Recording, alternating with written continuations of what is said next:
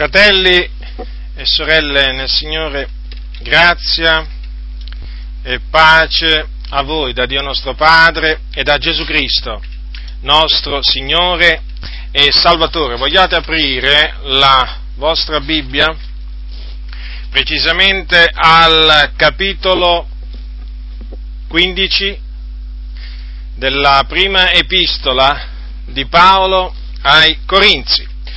Leggerò alcuni versetti. Allora leggerò dal versetto 1 al versetto 11. Dice l'Apostolo Paolo, apostolo e dottore dei gentili, in fede e in verità, come lui stesso disse, fratelli, io vi rammento l'Evangelo che v'ho annunziato, che voi ancora avete ricevuto, nel quale ancora state saldi e mediante il quale siete salvati, seppur lo ritenete quale ve l'ho annunziato, a meno che non abbiate creduto in vano, poiché io vi ho prima di tutto trasmesso come l'ho ricevuto anch'io che Cristo è morto per i nostri peccati, secondo le scritture, che fu seppellito, che risuscitò il terzo giorno secondo le scritture, che apparve a Cefa, poi ai dodici. Poi apparve a più di 500 fratelli in una volta, dei quali la maggior parte rimane ancora in vita e alcuni sono morti.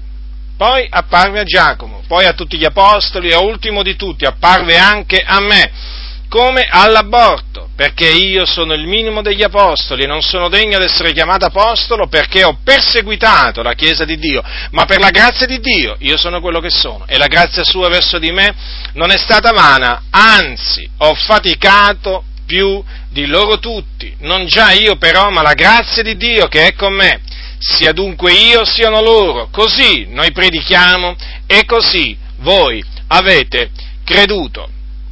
Dunque, in queste parole l'Apostolo Paolo ha ricordato ai Corinto, ai santi di Corinto che eh, erano stati generati in Cristo Gesù mediante l'Evangelo proprio dall'Apostolo Paolo, gli ha rammentato l'Evangelo che lui aveva loro predicato, che essi avevano ricevuto e nel quale si mantenevano ancora saldi. Ora, se Paolo volle ricordare ai santi l'Evangelo, io ritengo che un ministro del Vangelo debba fare la stessa cosa, ricordare l'Evangelo ai santi. E questo perché oggi ci sono molti che annunziano Vangeli distorti o persino Vangeli differenti. E quindi è bene che i credenti ricordino qual è il vero Evangelo nel quale abbiamo creduto per la grazia di Dio. La parola Evangelo, vi ricordo, significa, deriva da una parola greca, Evangelion, che significa lieto annuncio, buona notizia. E l'Evangelo di Dio, che l'Apostolo Paolo annunziava e per il quale era stato appartato da Dio sin dal seno di sua madre, Paolo lo aveva ricevuto non da uomo, non l'aveva imparato da alcun uomo, ma l'aveva ricevuto per rivelazione di Gesù Cristo. Questo è quello che lui ha detto ai santi della, della Galazia. E di fatti lui dice, vi ho prima di tutto trasmesso come l'ho ricevuto anch'io. Da chi l'aveva ricevuto? Quindi non da uomo, ma da Gesù Cristo, perché l'aveva ricevuto per rivelazione di Gesù Cristo. Badate bene che ci sono alcuni che nella loro ignoranza si permettono di dire, ardiscono dire che l'Apostolo Paolo imparò l'Evangelo da, dagli uomini. Non è vero. Non l'ha appreso da nessuno degli apostoli, da quelli che erano stati apostoli prima di lui, perché lui stesso lo dice ai Galati. E noi dobbiamo credere a quello che lui dice, perché lui parlava da parte di Dio, in verità, E in vero, fratelli, io vi dichiaro che l'Evangelo da me annunziato non è secondo l'uomo, poiché io stesso non l'ho ricevuto né l'ho imparato da alcun uomo, ma l'ho ricevuto per rivelazione di Gesù Cristo. Questo lo, lo potete leggere queste parole nell'Epistola Galati, al capitolo 1, e il versetto 11 e il versetto 12. Quindi dobbiamo, dobbiamo fare questa importante premessa. L'Evangelo che Paolo annunziava e che come vedremo era annunziato lo stesso Evangelo dagli altri apostoli, è la parola di Dio, è un messaggio che procede da Dio. E Paolo l'aveva ricevuto per rivelazione di Gesù Cristo, lo ribadisco questo. Quindi, lui che cosa aveva trasmesso a Corinto? Questo, che Cristo è morto per i nostri peccati, secondo le scritture, che fu seppellito, che risuscitò il terzo giorno, secondo le scritture, e che poi apparve a diverse persone. Ora, vi ho, vi ho eh, diciamo, poco fa detto che l'Evangelo significa buona notizia. Dovete sapere che questa buona notizia fu promessa, innanzitutto dovete sapere questo, che questa buona notizia, cioè l'Evangelo della grazia di Dio, fu promesso da Dio mediante i suoi santi profeti nelle sante scritture. Questo lo dice Paolo all'inizio dell'epistola, della sua epistola ai Romani, quando dice Paolo, servo di Cristo Gesù, chiamato ad essere apostolo, appartato per l'Evangelo di Dio, che egli aveva già promesso per mezzo dei suoi profeti nelle sante scritture, e che concerne il suo figliolo nato dal seme di Davide secondo la carne, dichiarato figlio di Dio per potenza, secondo lo spirito di santità, mediante la sua resurrezione dai morti, cioè Gesù Cristo, nostro Signore. Ora, questo è di fondamentale importanza saperlo perché l'Evangelo che oggi noi, dopo naturalmente averlo creduto, predichiamo, è un messaggio che era già contenuto negli scritti sacri dell'Antico Testamento, in particolare negli scritti dei profeti. Vedete cosa c'è scritto? Che Dio aveva già promesso, quindi Dio aveva già promesso l'Evangelo. Non è qualche cosa che è venuto all'esistenza così per caso, non esiste il caso. Non cade a terra un solo passero senza il volere del Padre nostro. Pensate voi, pensate voi che l'Evangelo possa essere venuto così per caso?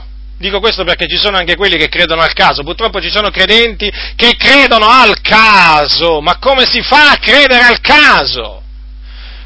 Quando la Sacra Scrittura appunto non lo, non lo ammette il caso, è vero che ci sono alcune scritture che dicono per caso, ma naturalmente alla luce di tutta la, diciamo, la somma della parola di Dio è evidente che non c'è il caso, se non cade a terra un solo passero, come ha detto Gesù, senza il volere di Dio, è evidente che non ci può essere un caso, non ci può essere nulla che accade senza il volere di Dio.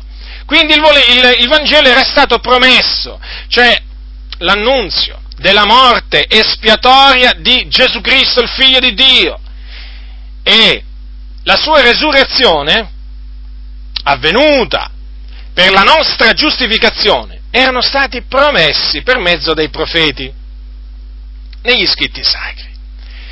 Ma vi dirò qualcosa di più. L'Evangelo fu promesso perché era, innan- in stato, era stato innanzi predeterminato. Lo so che questa espressione dà immensamente fastidio a quelli che non credono nella predeterminazione operata da Dio degli eventi, perché oggigiorno naturalmente vige, eh, vige un, diciamo, va per la maggiore una falsa dottrina che dice che Dio pre- aveva previsto ma non aveva predeterminato. E invece no, Dio aveva predeterminato gli eventi che poi avrebbero costituito la base dell'Evangelo e mi riferisco alla morte spiatoria di Gesù Cristo e alla sua resurrezione, li avevo innanzi det- determinati. Perché? In base a che cosa diciamo questo? Perché Gesù Cristo, il figlio di Dio, è chiamato dall'Apostolo Pietro Ascoltate come lo, come lo definisce l'apostolo, l'apostolo, Pietro a Gesù. Al capitolo 1, prendete la prima epistola di, di Pietro, al capitolo 1, dice Pietro dal versetto 18, sapendo che non con cose corruttibili, con argento con oro siete stati riscattati dal vano modo di vivere tramandatovi dai padri, ma col prezioso sangue di Cristo, come d'agnello senza difetto né macchia, ben preordinato prima della fondazione del mondo, ma manifestato negli ultimi tempi per voi. Allora, notate bene, Gesù Cristo era stato preordinato prima della fondazione del mondo, ma preordinato a che cosa? a morire sulla croce per i nostri peccati e a risorgere il terzo giorno per la nostra giustificazione. È dunque evidente che il Vangelo promesso era stato anche preordinato, predeterminato.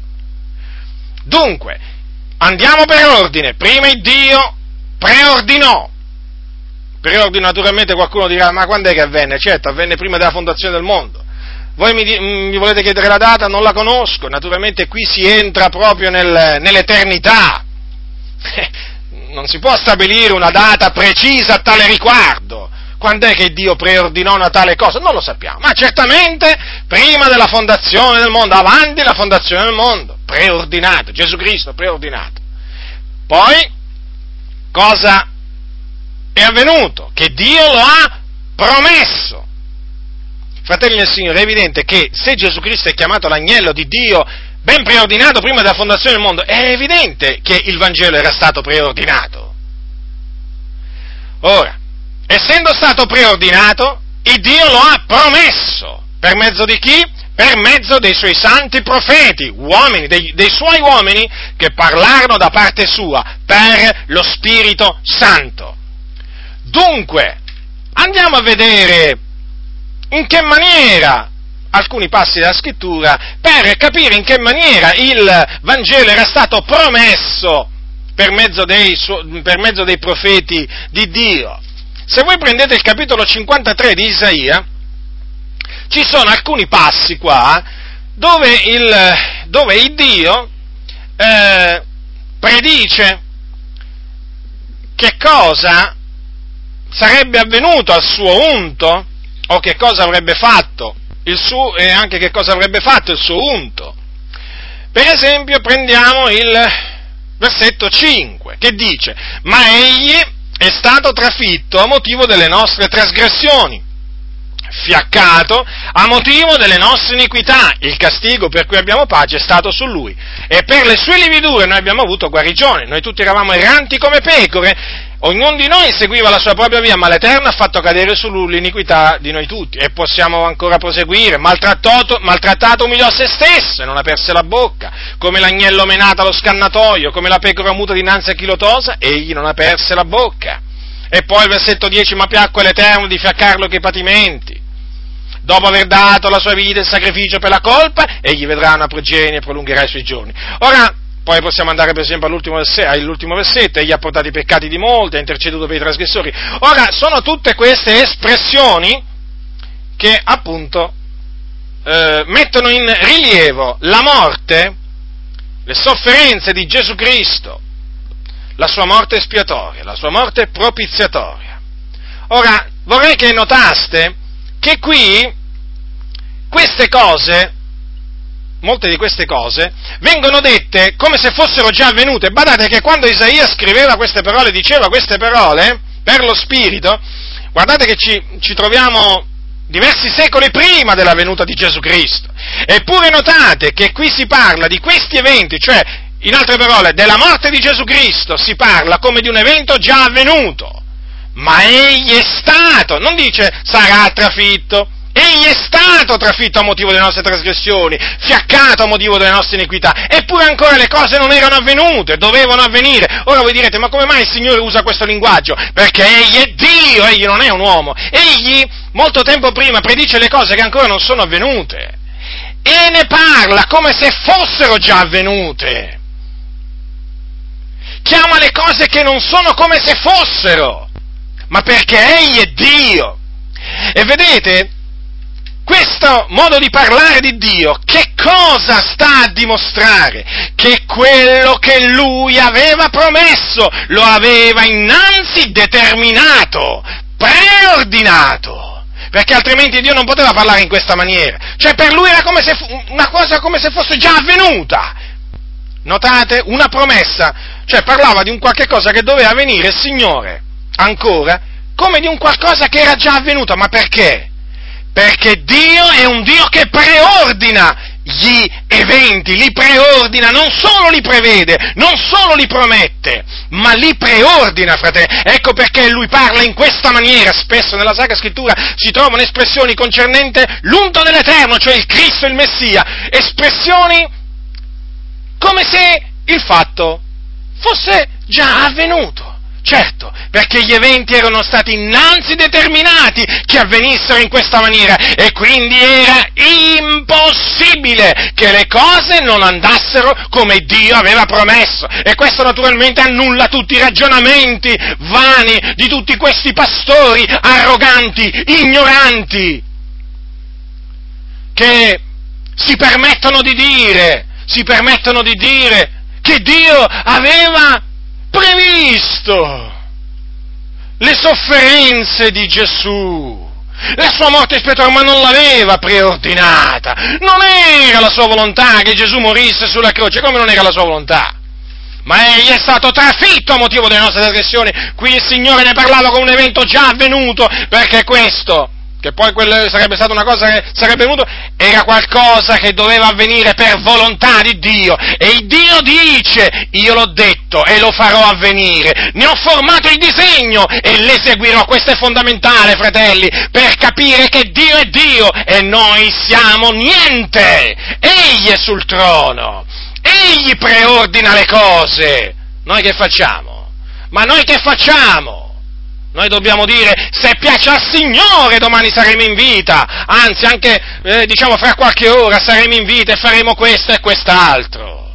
Perché noi non ordiniamo niente, non ordiniamo, non preordiniamo proprio niente. Noi possiamo pensare, noi possiamo immaginare, noi possiamo, come dire, avere un desiderio, ma poi naturalmente dobbiamo sempre dire sia fatta la volontà del Signore, perché Lui è sul trono e avverrà quello che Lui ha decretato non quello che noi abbiamo decretato, non quello che noi vogliamo, ma quello che Lui vuole, quello che Lui ha preordinato nei nostri confronti e nei confronti di tutta l'umanità. Il suo piano sussisterà, non il nostro. È il piano dell'Eterno quello che sussiste. Perché? Perché Egli è Dio, Egli preordina gli eventi e Lui preordinò la morte espiatoria di Gesù Cristo. La preordinò, fratelli, nel Signore. E quindi la preannunziò. Quindi ciò che Dio ha preannunziato lo aveva anche preordinato. Eh? Preannunciò il Cristo? Ma perché lo aveva preordinato. E quindi riflettete anche a questo, che è una cosa su cui tanti non, che, non vogliono che voi riflettiate. E certo, non vogliono, non vogliono perché secondo loro in questa maniera ne esce male l'uomo. Eh certo. Come l'uomo c'ha il libero arbitrio, è assolutamente libero di fare, di disfare, di, di dire, di non dire. Certo, hanno, hanno reso l'uomo oramai totalmente libero e quindi stona sentire parlare di un Dio che preordina gli eventi, che governa l'universo. Stona sentir parlare di un universo in cui non cade nemmeno un passero senza il volere di Dio. Stona, è tutto stona per costoro. Ma la nota stonata è la loro, non è la nostra, perché noi, se devo usare un'espressione, suoniamo una musica intonata. Perché è in accordo con la parola del Signore, dell'Iddio vivente. E quindi chi siamo noi da poter andare contro la parola del Signore? Eh? Se il Signore ha preordinato e ha predetto, chi siamo noi da metterci a dire no, ma il Signore l'aveva predetto ma non l'aveva preordinato, no, l'aveva predetto appunto perché l'aveva preordinato, ecco quello che dice la Sacra Scrittura. Tanto è vero che gli apostoli credevano in questo. Come ci credevano gli apostoli? Certo, e noi non è che ci mettiamo a credere cose che non credevano gli apostoli. I discepoli antichi credevano nella preordinazione degli eventi o nella predeterminazione degli eventi. Ah, quanto è detestata questo verbo predeterminare, è detestato, soprattutto tra i pentecostali. Allora, ecco cosa dissero i discepoli in una preghiera in una preghiera eh, rivolta al Signore, che è scritta nel capitolo 4 degli Atti, è in vero in questa città, contro il tuo santo servitore Gesù che tu hai unto, si sono raunati Erode e Ponzio Pilato, insieme coi gentili e con tutto il popolo di Israele, per fare tutte le cose che la tua mano e il tuo consiglio avevano innanzi determinato che avvenissero. Più chiaro di così? Non c'è nemmeno bisogno di un commento. Si commentano da sé queste parole tutto quello che avvenne a Gesù Cristo, le sue sofferenze, la sua morte, avvenne perché Dio aveva innanzi determinato che così avvenisse. Dunque Gesù Cristo è morto per i nostri peccati e questa è una parte dell'Evangelo. Vedete, secondo le scritture. E quale scritture? Quelle dell'Antico Testamento, in cui era stato promesso l'Evangelo di Dio. Dunque, Gesù Cristo è morto per i nostri peccati secondo le scritture, perché naturalmente dinanzi a Dio senza spargimento di sangue non c'è remissione, non c'è remissione.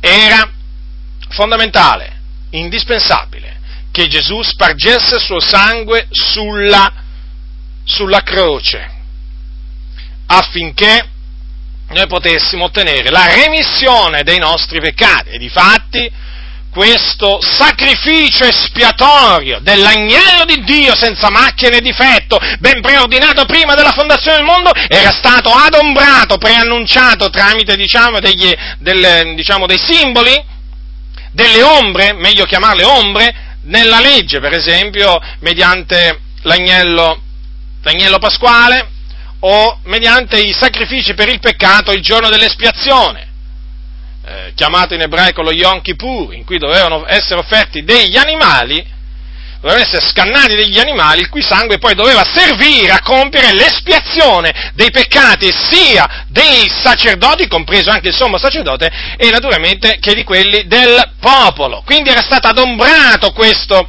sacrificio, stato adombrato, fratelli del Signore chiaramente quelle erano ombre, noi adesso abbiamo la realtà. Dunque,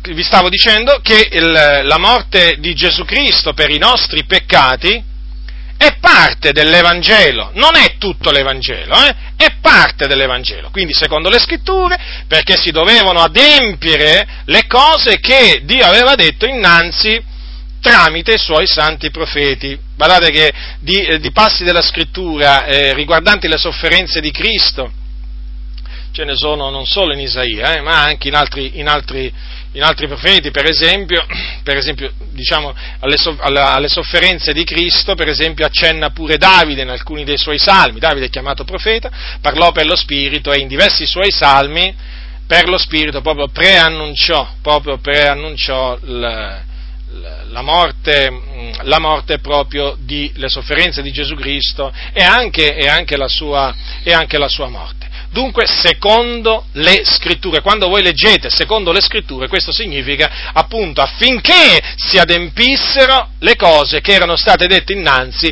nelle sacre scritture. Qui vi ribadisco, quando eh, in questo caso le scritture si riferiscono alle scritture dell'Antico Testamento, che sono sacre come quelle del Nuovo Testamento. Poi che Gesù fu seppellito, poi che risuscitò il terzo giorno secondo le scritture. Notate ancora una volta questo secondo le scritture. Ora, eh, la resurrezione di Gesù Cristo fu, eh, naturalmente, oltre che essere preordinata da Dio, anche promessa, promessa mh, da Dio tramite tramite Davide, che come vi ho detto poco fa è chiamato profeta, al capitolo 16, eh, al capitolo 16 nel Salmo 16 c'è questo passo. Cap- mm, Salmo 16, allora, dice Davide, dal versetto 8. Io pos- ho sempre posto l'Eterno davanti agli occhi miei, poiché egli è alla mia destra, io non avrò io non sarò punto smosso. Perciò il mio cuore si rallegra e l'anima mia festeggia, anche la mia carne dimorerà al sicuro. Poiché tu non abbandonerai l'anima mia in potere della morte, né permetterai che il tuo santo vegga la fossa. Questo, eh, queste parole so, furono riprese poi, dopo tanto tempo, dall'Apostolo Pietro, dall'Apostolo Pietro negli Atti degli Apostoli è citato in maniera leggermente diversa. Esempio, dice così infatti Pietro, al capitolo 2 degli Atti, anche la mia, allora io ho giubilato, eh, perciò si è rallegrato il cuor mio e ha giubilato la mia lingua e anche la mia carne riposerà in speranza, poiché tu non lascerai l'anima mia nell'Ades, che è l'equivalente, l'equivalente greco, eh, è il greco del, dell'ebraico Sheol, menzionato appunto nella scrittura che abbiamo visto prima, e che si riferisce allo stesso luogo diciamo nell'aldilà, e non permetterai che il tuo santo vegga la corruzione. Vedete? Qui era stata promessa la resurrezione corporale o fisica del Messia, cioè di Gesù Cristo. È importante questo, perché voi sapete che molti non credono nella resurrezione corporale di Gesù Cristo. Ora, vedete appunto che eh, in questo caso parlò della resurrezione del Cristo, dicendo che non sarebbe stato lasciato nell'Ades, che la sua carne non avrebbe avuto la corruzione, infatti non vide la decomposizione. Il terzo giorno il Dio lo resuscitò, quindi fece ritornare l'anima del Signore Gesù Cristo nel corpo, in quello stesso corpo che era stato trafitto sulla croce per i nostri peccati e naturalmente questo corpo questa volta però era incorruttibile, glorioso, potente, immortale quindi non poteva più vedere la morte, la morte infatti non lo signoreggia, non lo signoreggia più. Notate dunque che anche la resurrezione corporale di Gesù Cristo, del Messia, era stata innanzi preannunciata nelle sacre, nelle sa- tramite, tramite, gli scritti, tramite gli scritti, gli scritti sacri, secondo le scritture. C'era qualche cosa che poteva impedire la resurrezione di Gesù Cristo? Le guardie forse messe, messe a, diciamo, a sicurezza del sepolcro? La pietra forse che era stata rotolata, una grossa pietra che era stata rotolata all'ingresso della tomba? Ma che? Ma che? La morte? No, nemmeno gli angosciosi legami della morte potevano impedire che Gesù Cristo risuscitasse, perché era stato, non solo perché Dio è onnipotente, ma perché Dio aveva innanzi determinato che così doveva venire. E così quando arrivò il terzo giorno dopo la morte di Gesù Cristo, il Dio lo risuscitò, sciogliendo gli angosciosi, così sono chiamati legami della morte, perché non era possibile che egli fosse da essa ritenuto. Quindi non era possibile che Gesù non morisse per i nostri peccati e non era possibile che egli non risuscitasse, perché tutto questo era, innanzi, era stato innanzi preordinato da Dio e quindi quando è, è naturalmente preannunziato e quando è arrivato il tempo stabilito dall'Iddio vivente è vero, e allora il Dio ha mandato ad effetto i suoi ordini, il suo disegno e quindi l'Evangelo è stato manifestato. Già, manifestato. Adesso è manifesto. Quindi preordinato, promesso e manifestato. E veramente dobbiamo rendere grazie a Dio per avere manifestato l'Evangelo. E naturalmente non solo per questo, ma anche per avere fatto sì che noi fossimo raggiunti dall'Evangelo e poi naturalmente ha fatto sì che noi credessimo nell'Evangelo. Perché? Anche questo, naturalmente, anche questo è qualcosa che viene da Dio, non da noi, da Dio. Perché da Lui sono tutte le cose. Non è che c'è scritto tutte le cose tranne qualcuna. Tutte le cose sono da Lui, tutte. Sapete che ci sono anime che non sono state mai raggiunte dall'Evangelo. Io quando ci penso rabbrividisco il Signore invece ha fatto sì che noi fossimo raggiunti dall'Evangelo, ma non solo, ha fatto sì che noi accettassimo l'Evangelo. Perché abbiamo accettato l'Evangelo? Eh, perché? Perché il Signore ha voluto che noi l'accettassimo. Dunque, andiamo al passo appunto che ho menzionato, preso dalla pistola ai Corinzi. Quindi anche la resurrezione corporale di Gesù fu eh, preannunziata dalle sacre scritture. Ora, ci sono alcuni che si domandano, ma il fatto che sia risuscitato proprio il terzo giorno, ma era stato predetto dal Signore? Certo, era stato predetto tramite eh, il fatto di Giona. Vi ricordate Giona, la storia di Giona? Sapete che il Signore chiamò un pesce, perché il Signore chiama pure i pesci, un grosso pesce, non c'è scritto che era una balena, eh? Perché alcuni quando parlano di Giona pensano che fosse una balena, non c'è scritto che era una balena e quindi non possiamo dire che era una balena, non c'è scritto che era un pesce cane, quindi non possiamo dire nemmeno che era un pesce cane, era un grosso pesce, ci basta sapere che era un grosso, un grosso pesce, allora il Signore chiama un grosso pesce, allora che c'è scritto qua? L'Eterno fece venire un gran pesce, l'espressione giusta è questa, un gran pesce per inghiottire Giona. Quindi praticamente ha fatto venire un pesce, gli ha dato ordine di inghiottire Giona. E Giona fu nel ventre del pesce tre giorni e tre notti, notate. Poi, alla fine di questi tre giorni e tre notti, invocò il Signore e il Signore naturalmente diede ordine al pesce e il pesce vomitò Giona sull'asciutto. Pensate, il Signore comanda pure al pesce è in grado di comandare a un pesce di vomitare quello che c'è dentro. In questo caso c'aveva Giona, il grosso pesce gli ha detto, praticamente gli ha dato ordine di vomitare a Giona e l'ha vomitato sull'asciutto. Eh, notate bene, sull'asciutto, eh, non in mezzo all'acqua. Eh, anche questo è importante, perché il Signore fa le cose per bene, non tralascia niente, nessun dettaglio tralascia, sull'asciutto. Quindi Giona, quando fu vomitato, fu vomitato sull'asciutto. Ora, il Signore poi riprenderà queste, l'esempio di Giona per dire appunto che eh, lui sapendo, naturalmente conoscendo bene la storia di Giona, prese ad esempio eh, il fatto che Giona, eh, questo segno, che, che Giona era stato nel ventre del pesce tre giorni e tre notti, appunto per spiegare che anche lui sarebbe stato nel cuore della terra tre giorni e tre notti.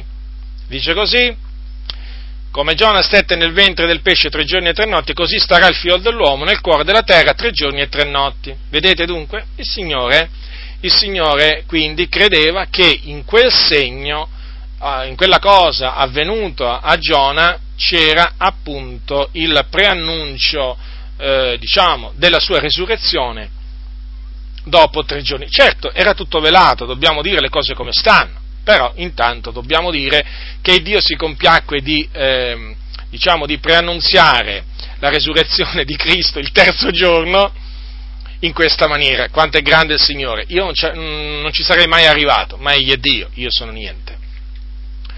Ora, eh, no, dico questo perché sapete, qualcuno si può anche diciamo, fare questa domanda, è lecito farsi questa domanda. Se c'è una risposta biblica, siamo lieti, sono lieto di darla, se non c'è non la do. Io taccio quando la Bibbia tace, parlo quando la Bibbia parla. Invece alcuni che fanno, quando la Bibbia parla stanno zitti e quando la Bibbia, stanno, quando la Bibbia sta zitta parlano. Mai lo sapete, no? Vige la legge dell'incontrario la Bibbia dice di fare una cosa e loro ne fanno un'altra. La Bibbia dice una cosa e ne dicono un'altra. La Bibbia dice là c'è un limite, no, loro vanno oltre il limite. Peggio per loro. Allora ritorniamo, ritorniamo appunto alle parole di Paolo ai Corinzi. Quindi Paolo parla della resurrezione di Gesù Cristo avvenuta il terzo, il terzo giorno dopo la, sua, eh, dopo la sua morte spiatoria e poi dice che Gesù è, apparso. E certo, Gesù è apparso dopo essere eh, risuscitato, è veramente risuscitato il Signore. E apparve a Cefa, cioè Pietro, poi ai dodici, poi apparve a più di 500 fratelli considerati in una volta sola, poi apparve a Giacomo, Giacomo sarebbe il fratello del Signore, e poi a tutti gli apostoli, e poi a tutti gli apostoli, e poi apparve anche al, all'apostolo, all'apostolo Paolo, all'apostolo Paolo che non si reputava degno nemmeno di essere chiamato apostolo perché era conscio, consapevole di aver perseguitato per diverso tempo la Chiesa di Dio, ma la grazia di Dio aveva operato in lui e quindi l'aveva reso, l'aveva reso apostolo. E che apostolo, tanto che l'apostolo poteva dire di avere faticato più di tutti, più di tutti gli altri apostoli, ma giustamente ricordò non già lui, ma la grazia, la grazia di Dio che era, che era con lui. Dunque, l'Evangelo è stato manifestato, ora è manifesto. Quello che Dio aveva, diciamo, preannunciato, adesso lo ha manifestato. E eh, lo ha manifestato naturalmente per, perché Dio è amore, perché Dio ha tanto amato il mondo. Questo dice la Sacra Scrittura, che ha dato il suo unigenito, figliolo, affinché chiunque crede in lui non perisca, ma abbia vita eterna. L'amore di Dio, grande amore, immenso, immenso amore. E essendo stato manifestato il, il Vangelo, adesso naturalmente, una volta che è stato manifestato, doveva, essere, doveva cominciare a essere predicato. E difatti, e difatti Gesù, dopo essere, eh, dopo essere risorto, dopo essere, quando apparve, prima di essere assunto in cielo, comandò, comandò a, ai suoi discepoli di andare per tutto il mondo e predicare l'Evangelo. Predicare l'Evangelo. Quale Evangelo? Questo. Non c'è un altro Evangelo. Questo è l'Evangelo. E come dice sempre l'Apostolo Paolo, e questo naturalmente è un severo monito, se qualcuno, dice così, quando anche noi, quando anche un angelo dal cielo vi annunziasse un Vangelo diverso da quello che vi abbiamo annunziato, sia egli anatema, cioè maledetto. Ora, guardate che al mondo ci sono molti che annunziano un Vangelo diverso, per esempio i musulmani o la religione dell'Islam. Voi dovete sapere che quando i musulmani dicono sì, il Corano però parla di Gesù, sì è vero, c'è alcuni riferimenti a Gesù il Corano. Il Corano è il libro che è considerato sa- sacro dai musulmani. Ora, è vero, ho potuto appurare personalmente che il Corano parla di Gesù, ma non del Gesù di cui parla la Sacra Scrittura non del Gesù del Vangelo di Dio, ma di un altro Gesù, perché il Corano parla di un altro Evangelo, tanto è vero che dice che sulla croce non è morto Gesù di Nazareth, il figlio di Maria, no, c'è morto un altro al posto suo. Questo è un altro Evangelo che cade sotto la scura della maledizione di Dio. E queste cose dobbiamo dirle, perché quello è un altro Evangelo, è un altro Gesù, non ha niente a che fare con il Vangelo di Dio, è un altro Evangelo. E dicono che naturalmente quella è una parola rivelata, certamente non è una parola rivelata da Dio, perché Dio non può rivelare una cosa contraria a quello che dice la Sacra Scrittura. Cosa dice la Sacra Scrittura, cioè la Bibbia? Che Gesù Cristo, il figlio di Dio, Gesù di Nazareth, il figlio di chiamato naturalmente così, anche noi, i cui genitori erano Giuseppe e Maria, naturalmente però noi sappiamo che egli fu generato dallo Spirito Santo, è morto, questo dice la Sacra Scrittura, Gesù Cristo è morto sulla croce per i nostri peccati. C'è morto lui, sì, è come se c'è morto. E fu visto morire sulla croce, fu visto sanguinare sulla croce. E poi una volta morto, e fu visto pure spirare, una volta morto fu tirato giù da un uomo di nome eh, Giuseppe d'Arimatea, fu messo in un sepolcro nuovo e il terzo giorno è risorto. Quello stesso Gesù che era morto sulla croce tre giorni prima è risorto ed è, ed è apparso. Si è fatto vedere con quello suo stesso corpo, però trasformato infatti era lo stesso corpo con cui era morto, infatti aveva ancora i segni dei chiodi nei piedi, nelle mani, e poi aveva nel costato il segno della, che aveva lasciato la lancia, sapete, di quel soldato che mentre Gesù era appeso, di quel soldato romano, che mentre Gesù era appeso sulla croce, il soldato romano gli aveva trafitto il costato, considerate. Mm. Non gli spezzò le gambe, ma gli trafisse il costato, perché lo vide già morto. E voi sapete che quel soldato romano non sapeva proprio niente delle sacre scritture, di quello che Dio aveva preordinato, preannunciato e che doveva fare? Non sapeva proprio niente, non sapeva che nessun osso, de- nessun osso adesso sarebbe stato fiaccato, non lo sapeva. Ma l'importante è che le cose le sa il Signore. E però vedete ha mandato ad effetto, perché per regola il soldato doveva spezzare le gambe. Ma non gli spezzò niente, niente, non gli fu rotto nemmeno un osso non gli fu rotto, questo è importante, eh, fratelli. E quel soldato che ne sapeva? Quel soldato romano arrivò là, tac, un colpo di lancia nel costato e uscì, voi sapete, sangue e acqua. Allora, voi direte, quello non ne sapeva nulla, sì, ma fece quello che Dio aveva innanzi preordinato, perché egli regna. Ma vi rendete conto, fratelli, nel Signore, cosa è stato capace di fare il Signore? Eh? Di far trafiggere il suo figliolo con una lancia da un soldato che non sapeva proprio nulla di tutto quello che doveva avvenire, che naturalmente non capiva quello che stava avvenendo in quel momento,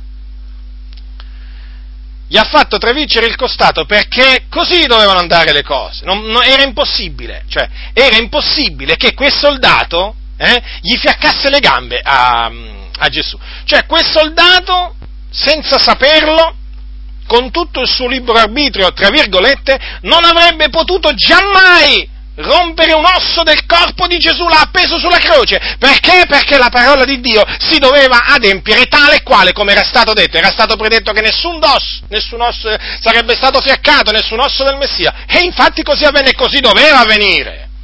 E che quindi non ci vengano a raccontare, a parlare del libero arbitrio. Ma quale libero arbitrio?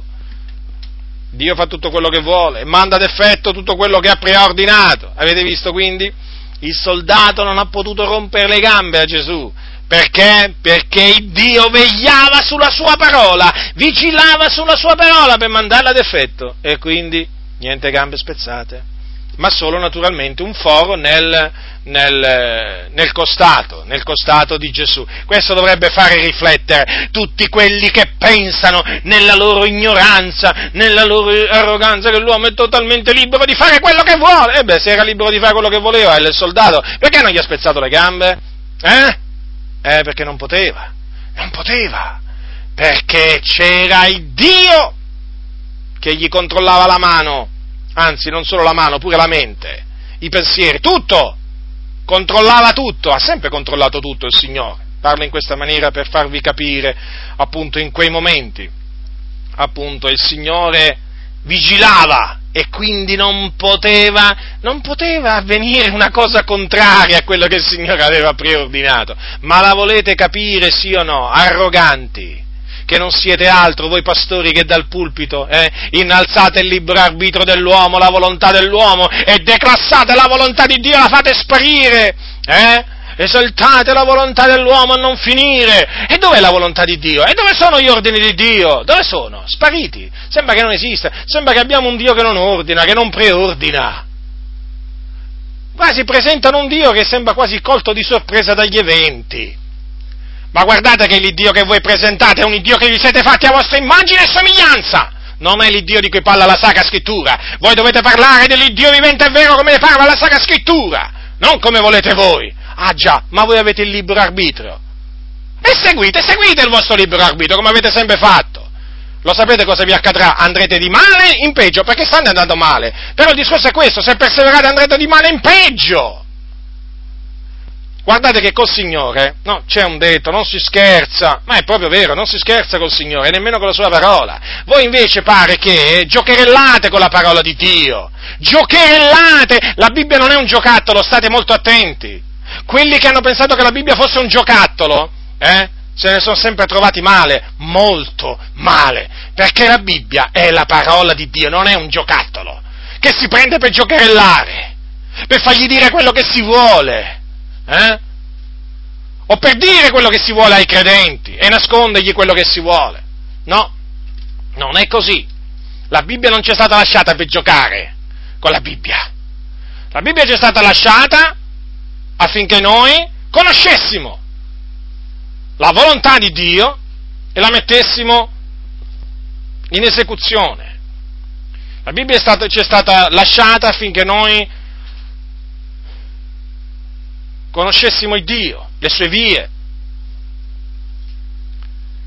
Ecco perché ci è stata lasciata la Bibbia.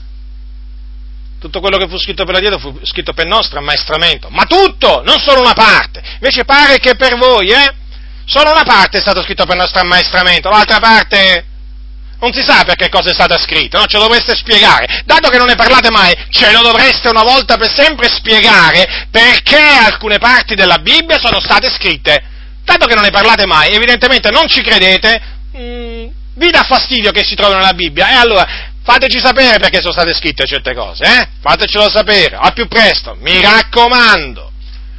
Quanta arroganza che esiste in mezzo alla Chiesa di Dio. Quando mi sono convertito non avrei già mai pensato di dovermi trovare pastori arroganti che dal pulpito veramente prendono la Bibbia e ne fanno uno scempio quando parlano.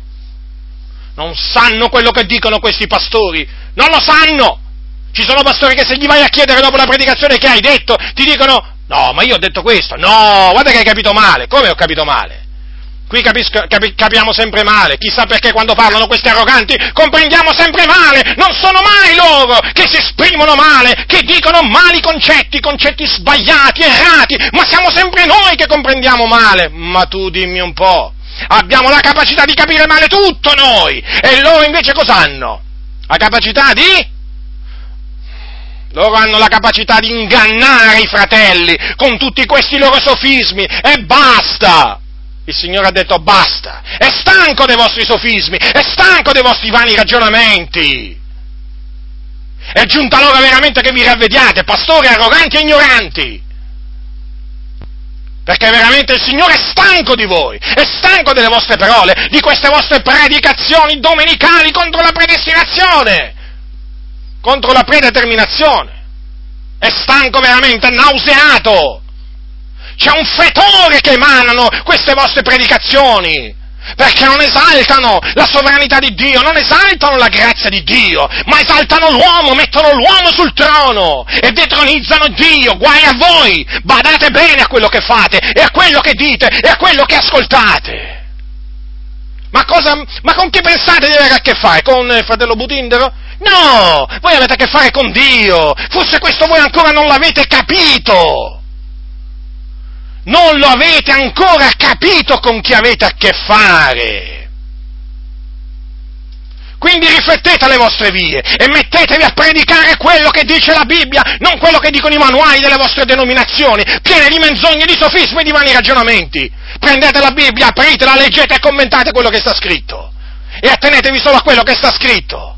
Siamo stanchi delle vostre ciance, e non solo noi, tanti altri, assieme a noi, e stanno aumentando sempre di più, grazie a Dio, quelli che sono stanchi delle vostre ciance, lo dovete sapere questo, che vi giunga bene all'orecchio, vi dovete ravvedere, sapete cosa significa ravvedersi? Cambiare idea, Dovete abbandonare quindi le vostre idee malvagie, i vostri pensieri malvagi, i vostri vani ragionamenti, i vostri vani pensieri e cominciare a pensare, a ragionare, a parlare come dice la Bibbia. Ora, dunque l'Evangelo è stato manifestato, dopo il Signore ha comandato che fosse predicato. Sì, ma l'Evangelo non è che va predicato così come se fosse una favoletta. L'Evangelo è l'annunzio, un solenne annunzio, solenne, annunzio importante, il più importante. L'annunzio della morte espiatoria di Gesù Cristo, quindi è una cosa seria. E poi naturalmente l'annunzio della sua resurrezione avvenuta per la nostra giustificazione. Se c'è un messaggio serio, se c'è un messaggio da portare con gravità, con parlare veramente irreprensibile, questo è proprio il Vangelo di Dio. Il Vangelo dunque non va predicato con eh, battute, barzellette. No, queste cose vanno escluse dalla predicazione dell'Evangelo e da qualsiasi predicazione le battute e barzellette non hanno niente a che fare perché ciò che è profano non ha niente a che fare con eh, il sacro. Purtroppo però alcuni fanno una commistione, hanno fatto un mix, un cocktail, sacro e profano. quando predicano, no, niente battute, niente barzellette, i peccatori non devono essere intrattenuti, devono essere esortati, scongiurati a credere nell'Evangelo. Dunque il parlare deve essere serio, forte, grave, pesante.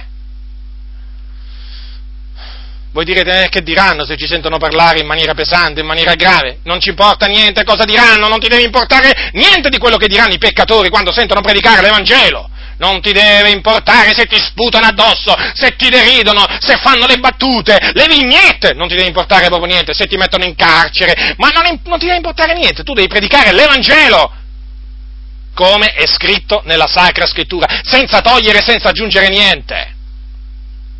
Eh, d'altronde, Così è scritto e così bisogna fare. E fratelli, qui non è che noi abbiamo alternative. Eh, quindi, diceva l'Apostolo, così noi predichiamo. Quindi questo è quello che va predicato e come vi stavo dicendo, va predicato appunto senza barzellette, senza battute, va predicato con franchezza, quindi con chiarezza, non omettendo nulla, per il bene dei peccatori. E dunque, quando si predica l'Evangelo, bisogna fare come facevano gli apostoli, no? che lo annunziavano con franchezza, con chiarezza, senza discorsi persuasivi di sapienza umana, senza discorsi filosofici, senza paroloni incomprensibili che ci vuole il dizionario biblico, no, no, non il dizionario biblico, proprio il dizionario della Zanichelli o di qualche altra casa editrice. Quale dizionario biblico? E magari ci volesse solo il dizionario biblico. Qui bisogna veramente portarsi i dizionari proprio che vendono nelle librerie del mondo. Perché ci sono alcuni che quando predicano l'Evangelo sembra che stiano parlando, non lo so io, di, qua, di quale argomento, così difficile da capire, così difficile da esporre, tutti questi paroloni, tutte queste frasi. Ascoltatemi, l'Evangelo quando viene predicato deve essere capito dal più piccolo al più grande, dal savio e dall'ignorante, dal ricco e dal povero, dal giudeo e dal greco.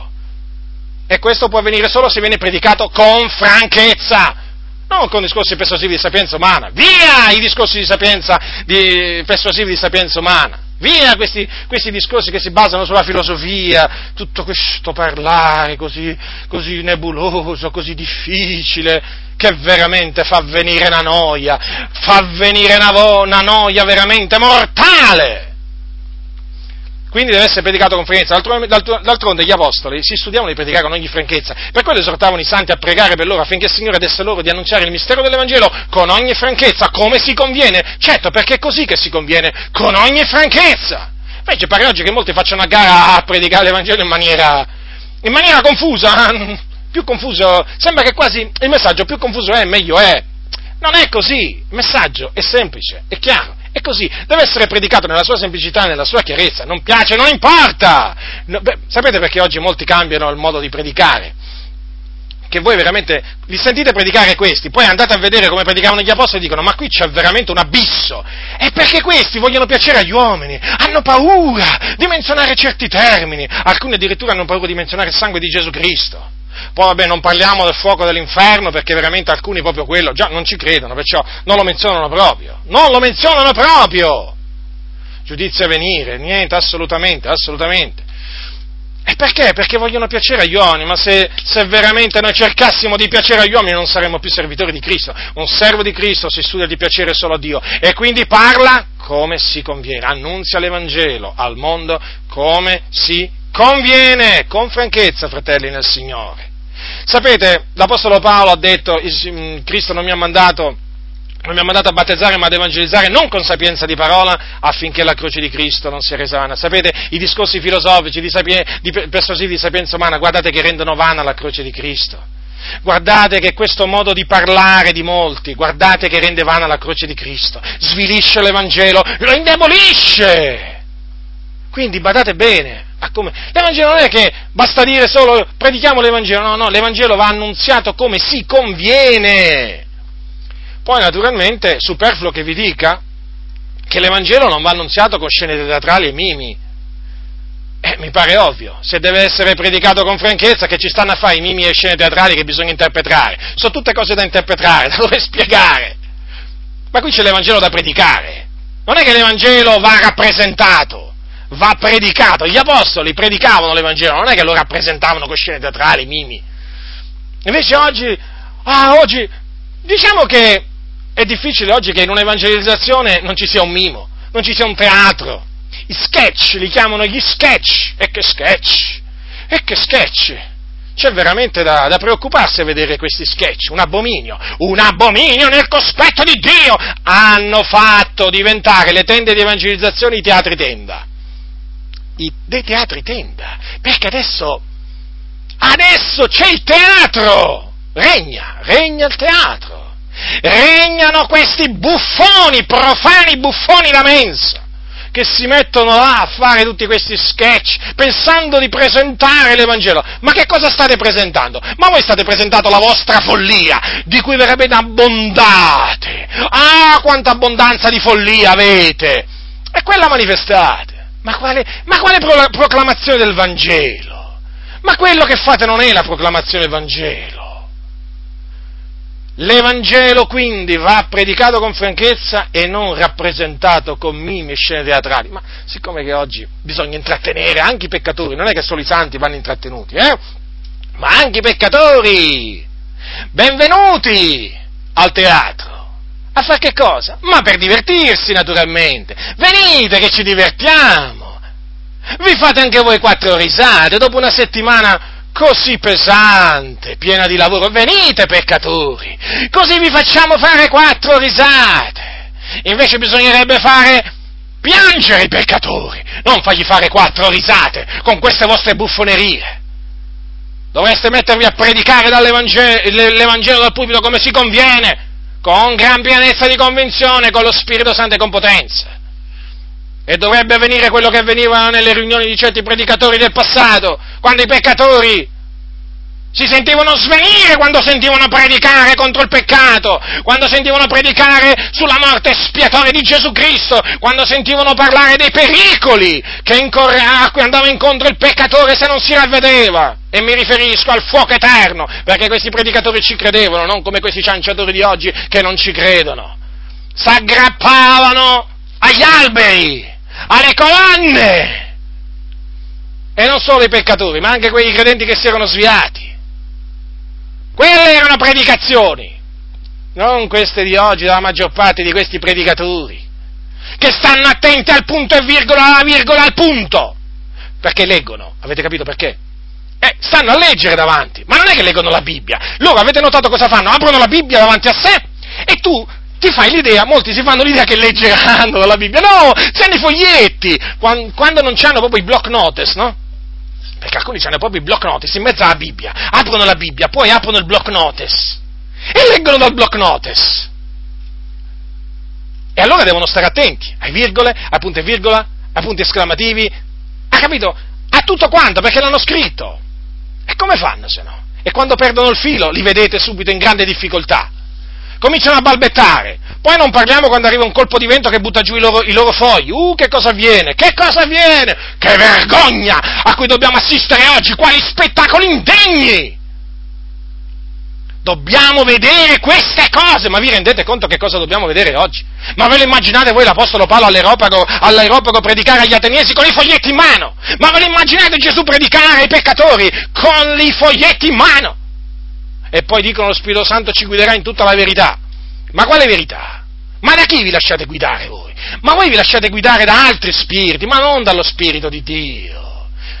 Ma voi non sentite la necessità di farvi guidare dallo Spirito di Dio? Avete, avete i vostri block notice, perché avete studiato omilettica alla scuola antibiblica, perché oramai la maggior parte delle scuole eh, non sono più scuole bibliche, sono antibibliche perché veramente ti insegnano cose contro la Bibbia. Ed eccoli là, questi predicatori giacca e cravatta, improfumati oltremodo, che stanno lì dietro il pulpito e, e predicano appunto in questa maniera così veramente noiosa. Così, e poi naturalmente infarciti di battute, barzellette per intrattenere chi? Per intrattenere i peccatori. Ma i peccatori vanno esortati, scongiurati a ravvedersi, stanno andando all'inferno. Stanno andando all'inferno i peccatori, ve lo ricordo. E l'inferno non è mica un luogo di villeggiatura, è un luogo di tormento. Dove c'è il fuoco? Un vero fuoco. E là c'è il pianto e lo stridore dei denti. E voi dovete predicargli l'Evangelo. Con ogni franchezza. Dunque, vi ho voluto dire appunto che costoro stanno attenti, capito? Tutto il discorso, infatti li sentite che sono molto attenti al discorso, alle parole, ai verbi. Io non è che dico che non bisogna stare attenti a quello che si dice, però si evince che non c'è spontaneità a quello che voglio dire. Non fraintendetemi, non fraintendetemi. Apollo era un uomo eloquente nelle scritture, però predicava con franchezza. Ci sono alcuni eloquenti, ma non predicano con franchezza, capite? C'è una grande differenza. Sono conoscitori del greco, dell'ebraico, dell'aramaico, poi di tante altre lingue magari, eh? Però parla, il problema è quando parlano in italiano. Quando parlano in italiano e quando presentano l'Evangelo in italiano, e lì, e lì nasce il grosso problema, perché non sono capaci a predicare, d'altronde non sono stati chiamati a predicare. Molti che predicano l'Evangelo non sono stati chiamati a predicare. E mancando la, chiamata, mancando la vocazione celeste, è manifesto che hanno bisogno dei fogliettini, hanno bisogno di fare tutti questi discorsi pieni di sapienza umana, talvolta senza né capo né coda. Ma sono cose evidenti, fratelli, io credo che molti di voi se ne siano accorti. Sono cose proprio davanti agli occhi di tutti, che ta- tutti possono sentire, non è che sono cose che io mi invento. Perché? È chiaro, manca la chiamata a predicare il Vangelo. Vedete, Pietro, Andrea, cos'erano? Erano pescatori, però quando predicavano, predicavano con franchezza. Voi mi direte, ma Paolo però, Paolo era un fariseo prima di convertirsi, sì, era un fariseo, però in un punto ha detto che era rozzo nel parlare, ma quando parlava era chiaro, si faceva capire. Che conoscenza poi. Invece oggi purtroppo molti stanno a guardare, diciamo, a tutto diciamo, una serie di cose e poi manca la sostanza, praticamente manca la sostanza e quando poi parlano questi predicatori qua, sembra che non ci credono nemmeno loro nell'Evangelo. Non è che parlano con gran pienezza di convinzione, non è che parlano di qualcosa che hanno, che hanno afferrato, qualcosa diciamo che per cui darebbero la loro vita, no, parlano, sembra che stiano parlando veramente di qualcosa tanto per parlare sembra che non siano convinti. Ci avete fatto caso? Io sì. Paolo parlava con gran pienezza di convinzione. E la gran pienezza di convinzione si sente. Come anche si sente naturalmente quando uno non è convinto. Avete mai sentito parlare a una persona che non è convinto di quello che dice? Eh, ci si accorge, no? È così. Dunque gli apostoli predicavano in una maniera totalmente diversa da come oggi viene predicato. Quindi gli apostoli, ve lo ricordo, predicavano con ogni franchezza, senza discorsi persuasivi di sapienza umana, predicavano senza battute, senza barzellette, predicavano senza mimi e scene teatrali, non avevano bisogno di quelle cose il Signore era con loro, aggiungeva la sua testimonianza alla loro con segni prodigi e potenti, che avevano bisogno dei mimi e delle scene teatrali. Oggi c'è bisogno che la predicazione del Vangelo sia accompagnata da segni e prodigi e miracoli, fratelli del Signore, altro che scene teatrali e mimi. Buttateli nel, nel cassettone dell'immondizia le scene teatrali e, e, e i mimi. Non per, le persone eh, che fanno le scene teatrali e i mimi, no, quelle esortate le ravvedese, però tutta quanta, tut, tutte quelle cose lì che loro usano per fare mimi e scene teatrali, prendetele, andatele a buttare là nel, nel cassone dell'immondizia, perché quello è il loro posto, non ci stanno a fare niente, sotto le tende di evangelizzazione o nei locali di culto. Stavo dicendo l'Evangelo, la predicazione dell'Evangelo ha bisogno di quello che c'era nel primo secolo d.C., segni, prodigi, miracoli, guarigioni, miracoli veri, la testimonianza che Dio aggiungeva a quella degli Apostoli, per confermare il Vangelo della grazia, della grazia di Dio. Bisogna desiderare i doni spirituali non bisogna desiderare di iscriversi a qualche scuola di, di, di mimo o, o, di teatro. Qui veramente bisogna desiderare la potenza dall'alto, bisogna desiderare i doni spirituali, perché ancora oggi, ancora oggi il Signore distribuisce i suoi doni, che, che ne dicono quelli della Chiesa dei Fratelli, della Chiesa Riformata, della Chiesa Presbiteriana, Battisti e altri. Ancora oggi, perché il nostro Dio è vivente, il nostro Dio è un Dio che non può mentire e quello che ha detto lo farà. Le sue promesse sono fedeli e veraci. Ora, dunque, così noi predichiamo. Quindi badate molto bene a quelli che sfigurano l'Evangelo, a quelli che lo, diciamo, mutilano, a quelli che eh, lo presentano come non si deve presentare. Naturalmente è superfluo che vi dica guardatevi da tutti quelli che predicano un altro Evangelo. Questo è l'Evangelo, fratelli nel Signore, potenza di Dio per la salvezza di ognuno che crede. Sì, questo veramente che ci ha lasciato scritto l'Apostolo, anche l'Apostolo Paolo, è quell'Evangelo di cui Paolo non si vergognava, diceva io non mi vergogno dell'Evangelo, perché se è potenza di Dio per la salvezza, di ognuno che crede, non la salvezza di tutti, ma solo di quelli che credono. E noi, fratelli nel Signore, siamo tra coloro che abbiamo creduto. Infatti dice pure Paolo, è così, voi avete creduto.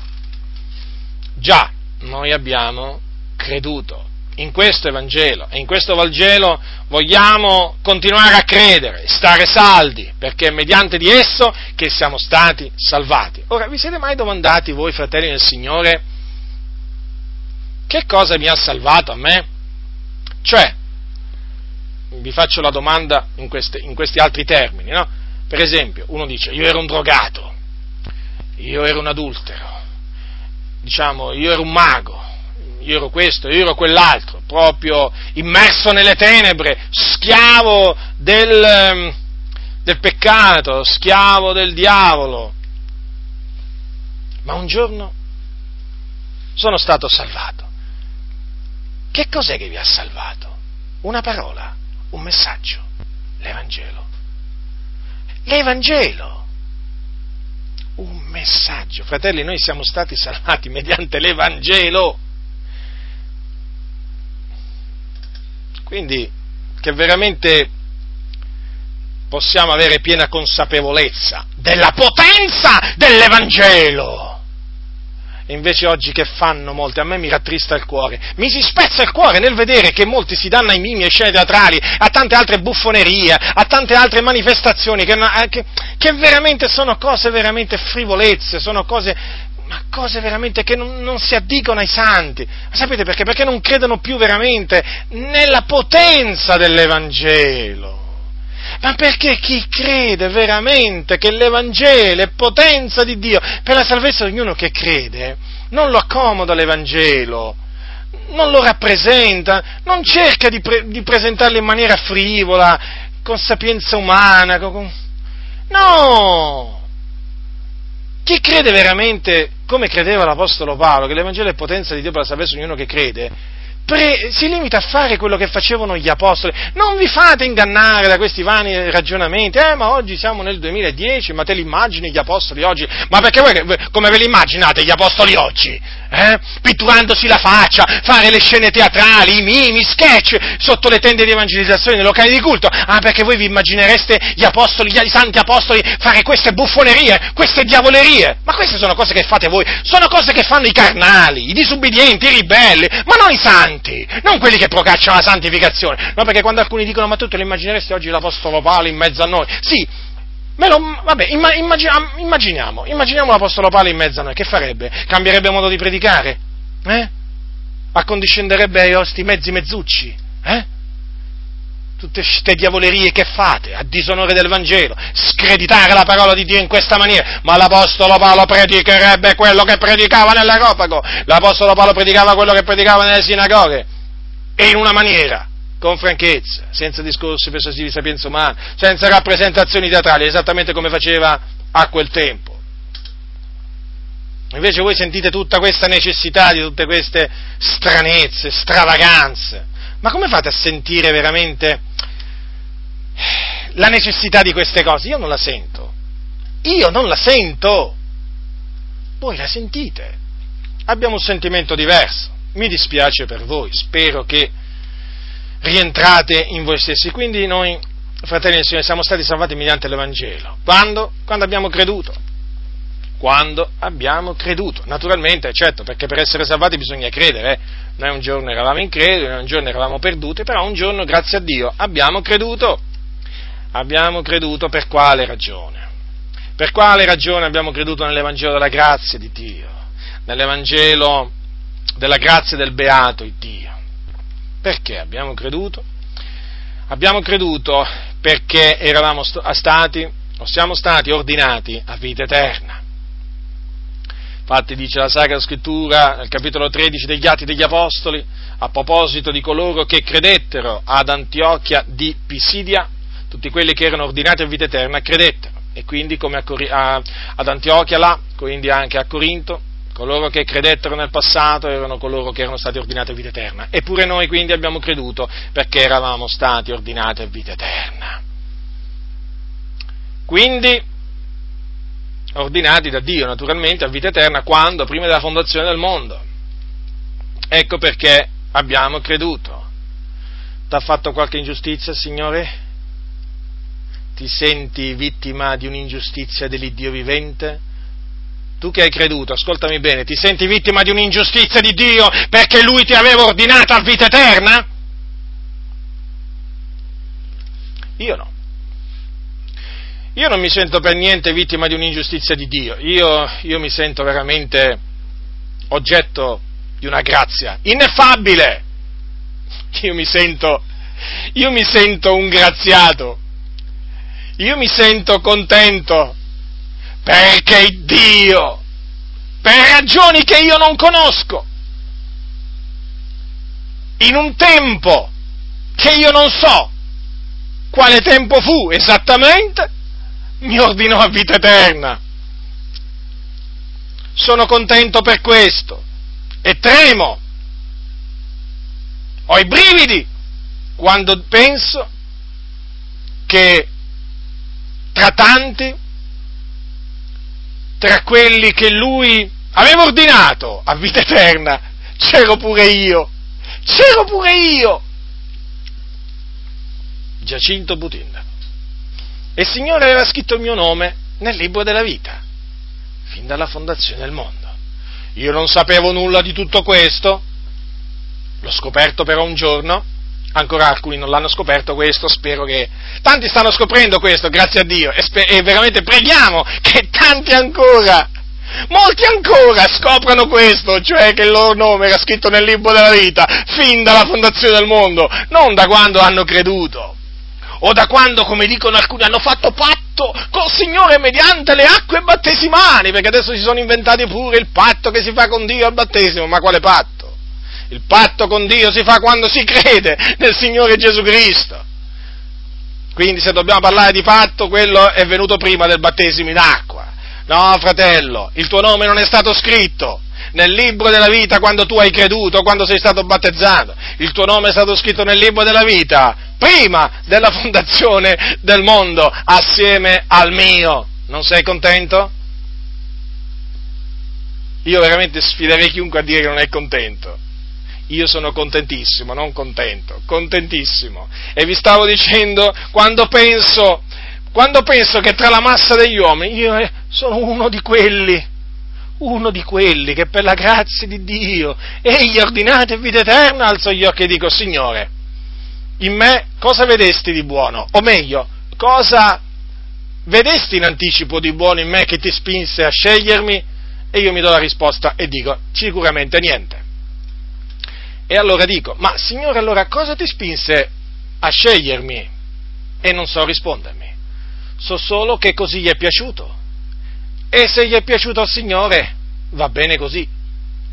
Perché quello che piace al Signore, no? Piace anche a me. Così al Padre nostro è piaciuto di ordinarci a vita eterna. E quando è venuto il tempo prestabilito da Lui, non c'è stato niente nessuno che abbia potuto impedire che noi credessimo. Ci siamo ostinati, abbiamo resistito, abbiamo fatto finta di niente. Ma la sua chiamata era lì irresistibile. E quando è arrivato il momento, noi abbiamo detto sì. Ma perché abbiamo detto sì? Perché appunto lui ci ha persuasi, perché lui ci ha costretti. ci ha fatto forza e ci ha vinto. Non sapevamo che era il Signore, ma adesso lo sappiamo però. Adesso pensavamo che fosse il nostro libero arbitrio. Tu pensavi che fosse il tuo libero arbitrio, vero? E ti sei sbagliato. Ti sei sbagliato, fratello. Perché ti è stato detto dall'inizio, è dipeso da te. Ti sei sbagliato come è sbagliato il pastore che per tanti anni naturalmente ti ha detto queste cose, no, non è dipeso da te, è dipeso dal Signore che ti ha fatto forza e ti ha vinto, ti ha persuaso e tu ti sei lasciato persuadere, ti ha costretto con i suoi modi che solo Lui naturalmente può adottare.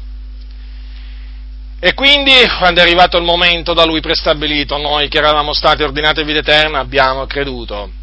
Abbiamo creduto nell'Evangelo mediante di esso siamo stati salvati. E quindi pienamente consapevoli che noi oggi quello che siamo, cioè se siamo dei credenti, salvati per grazia, lo dobbiamo esclusivamente al, al proponimento dell'elezione di Dio. In altre parole, lo dobbiamo alla volontà sovrana dell'Iddio vivente e vero, perché non dipende dunque né da chi vuole né da chi corre, ma da Dio che fa misericordia. E dunque, noi fratelli del Signore che abbiamo creduto dobbiamo essere grati a Dio profondamente grati per tutto, per tutto questo.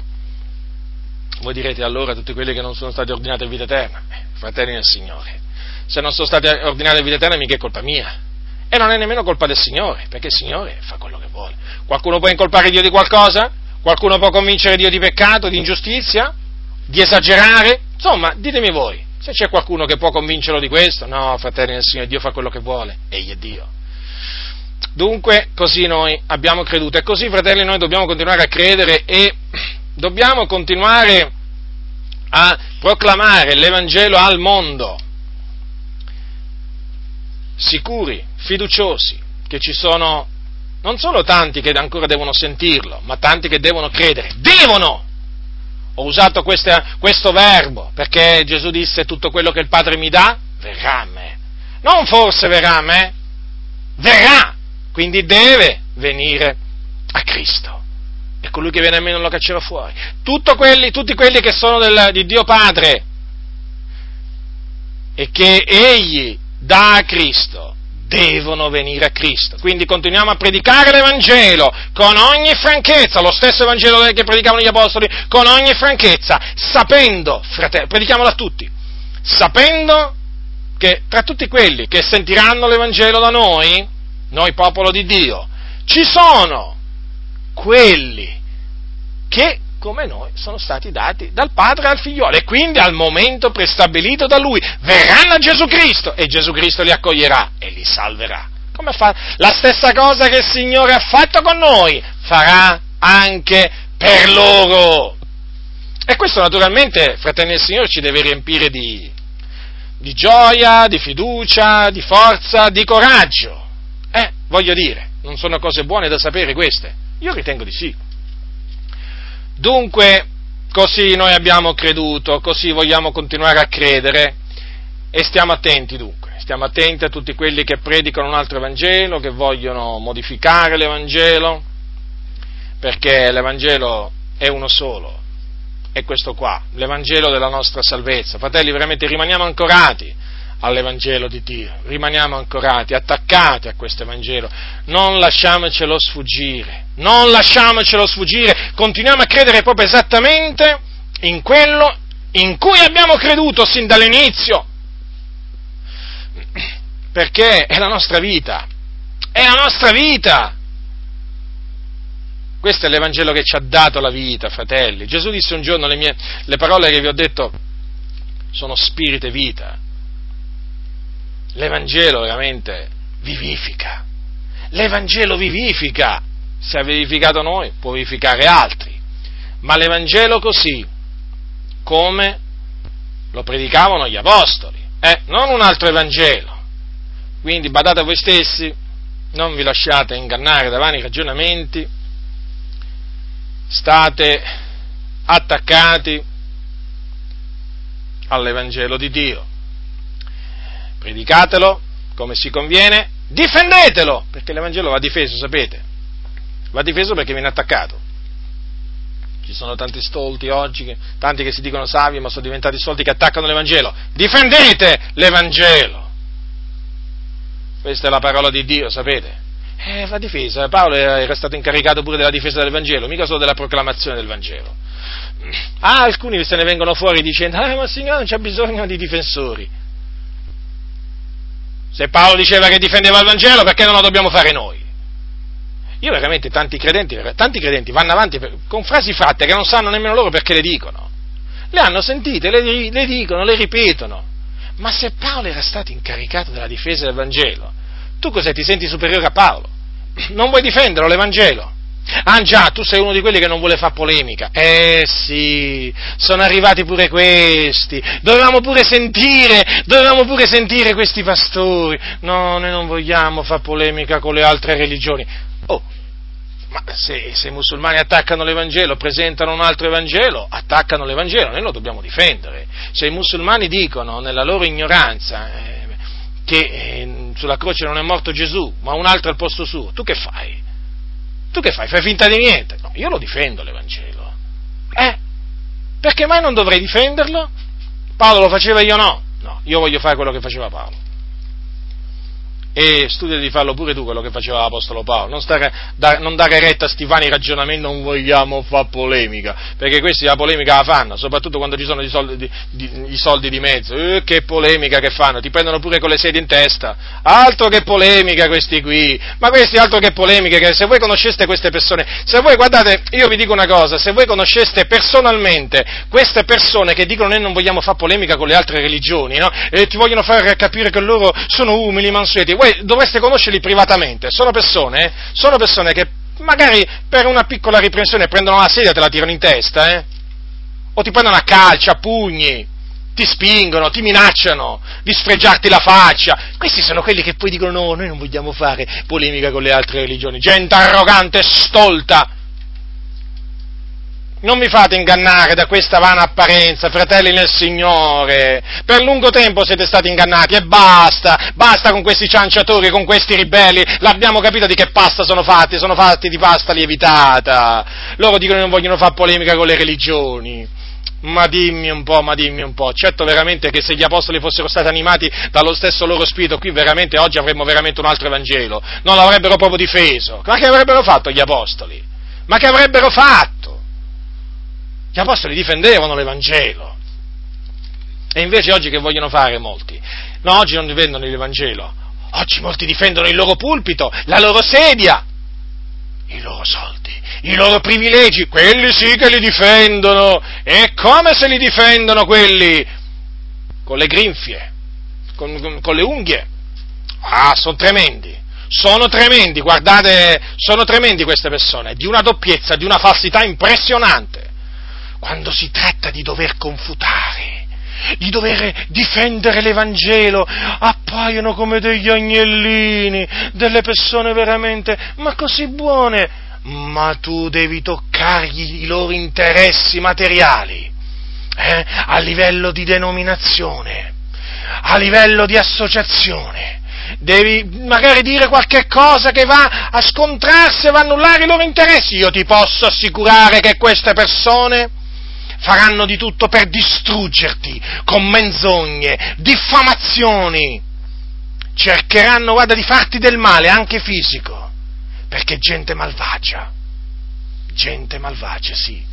Tanti malvagi e impostori oggi si aggirano dietro i pulpiti. Massima attenzione, massima allerta, fratelli. Massima allerta. E ci sono anche tante donne, eh? Stanno cominciando ad arrivare molte donne dietro i pulpiti Attenzione a queste donne con tacchi a spillo, pantaloni da, u- da donna, perché loro hanno i pantaloni da donna. Attenzione a queste donne ben truccate, con tanto di orecchini, con tanto di vestiti a tirare. Attenzione, queste sono come Jezebel. Queste sono donnicciuole cariche di peccati che ingannano, perché sono state ingannate loro. Ditegli di scendere dal pulpito, ditegli di scendere dal pulpito, non è il posto dove devono stare, voglio dire, per predicare. Se devono cantare un cantico possono pure salire sul pulpito, ci mancherebbe altro sul palco, però per predicare no, se ne stiano sedute. a imparare in silenzio con ogni sottomissione, come si dice a donne che fanno professione di pietà, e si vestono in maniera vereconda, con modestia, con verecondia, come si dice sempre a donne che fanno professione di pietà. Quindi massima attenzione eh, a questi qua che poi col loro filosofeggiare vi vogliono far credere che sono umili di spirito. Sì, sì, eh, ne ho conosciuti di questi umili di spirito. Ci manca poco che vanno in giro armati questi qua o come si suol dire col coltello in tasca. Guardate, io, io, vi avverto, fratelli, sono persone, sono persone che l'Evangelo sono capaci a non difenderlo, la parola di Dio meno che meno, ma i loro interessi sono capaci a difenderli con la violenza, l'astuzia, la malvagità, l'ingiustizia, con ogni sorta di frode e di inganno. Ecco perché io vi invito a conoscere le persone che stanno dietro i pulpiti, conoscetele, frequentatele ma il fatto è che queste persone cercheranno di sfuggire da voi, come delle anguille, perché hanno paura di essere scoperte per quello che sono, impostori, ecco che cosa sono. Quindi, fratelli del Signore, noi vogliamo fare polemica, così la chiamano loro, sì, vogliamo fare polemica perché noi siamo stati incaricati di difendere l'Evangelo, la grazia di Dio, l'Evangelo che era stato preordinato, poi promesso e poi è stato manifestato predicato, giunto a noi e per la grazia di Dio creduto da noi. Quindi state saldi nell'Evangelo della grazia del beato Dio. La grazia del Signore nostro Gesù Cristo sia con tutti coloro che lo amano con purità incorrotta. Amen.